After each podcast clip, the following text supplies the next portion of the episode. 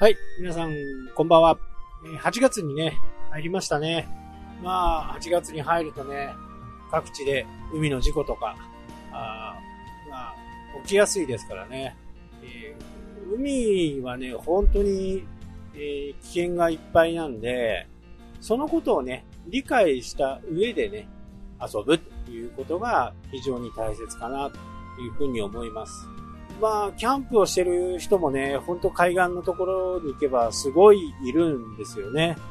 えーキャンプ場じゃないところ。まあ、それはそれでね、いいのかもしれないですけど、えー普段からそこにね、通っていないと、わからないこととかね、急な、えー潮位の変化とか、えこないだね、えーカナダかアラスカの方でね、地震がありましたよね。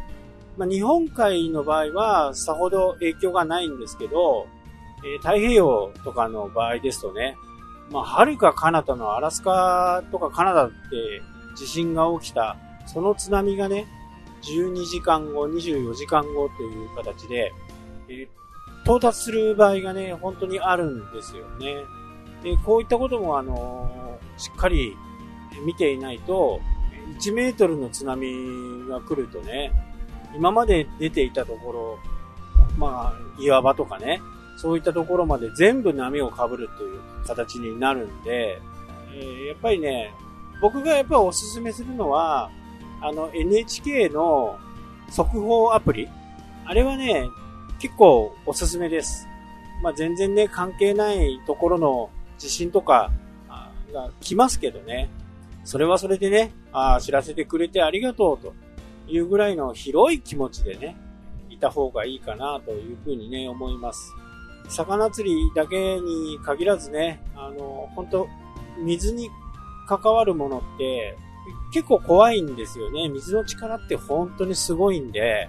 まあ、本格的にこう、お盆に入ってね、夏休み真っ盛りになってくると、まあ、必ずね、海の事故、水の事故っていうのがね、えーあると思いますんで、気をつけていないとね、大丈夫大丈夫っていうのが一番危ないですからね。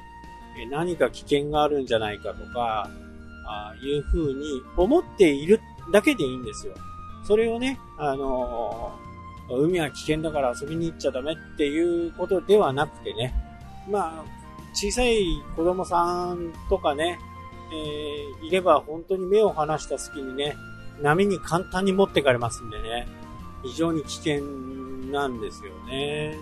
まあ、人間の力ではね、どうしようもないぐらい沖に流されていくことがあります。これよく釣りで言うんですけど、えー離岸流って言ってね、あのー海は全部、こう、波寄せてきますけど、こればっかりだとね、戻る波ってないですよね。で、戻る波っていうのがあるんですよ。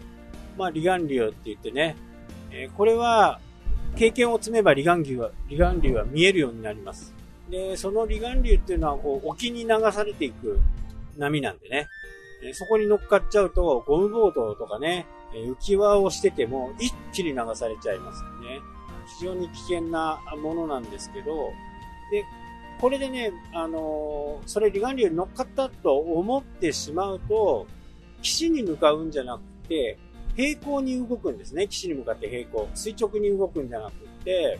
その離岸流から脱出すれば普通の波になりますから、本当にね、あのーそういう知識があれば、僕もあのー釣りの時にね、えよく言ってること、思ってることがあるんですけど、そこで釣りした時に、どこに上がれば安全、上がれるかっていうことは常にね、えー考えてます。もし波にさらわれて、えー防波堤で落ちて、その時にどこに行けば階段があるとかね、一番低い岸があるとか、もうこれ最悪岸まで泳がなきゃダメだというのを頭の中にね、インプットしています。まあ幸い落ちたことはないですし、転んだこともないですけど、まあそういう知識があれば、あ、あっち行こうっていう風にね。もちろん、あのーライフジャケットとかね、そういうのはつけてますけど、それでもね、そういうのが頭に入っていればね、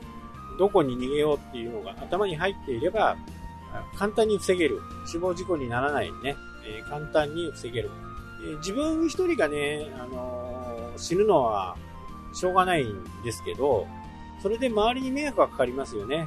え救助艇が出たりね、え警察が来たりとか、いろんな人に迷惑がかかってえ、来るんで、やっぱりね、なるべくそういうことをしないようにね。まあ僕の場合はね、保険も入ってます。え、そういう風な、こ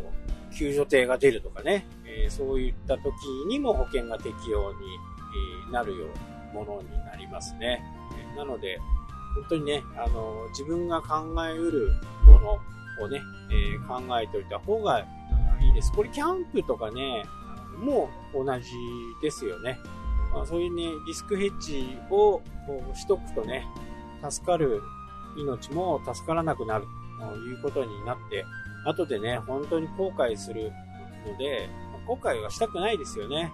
考えられるものであればね。で、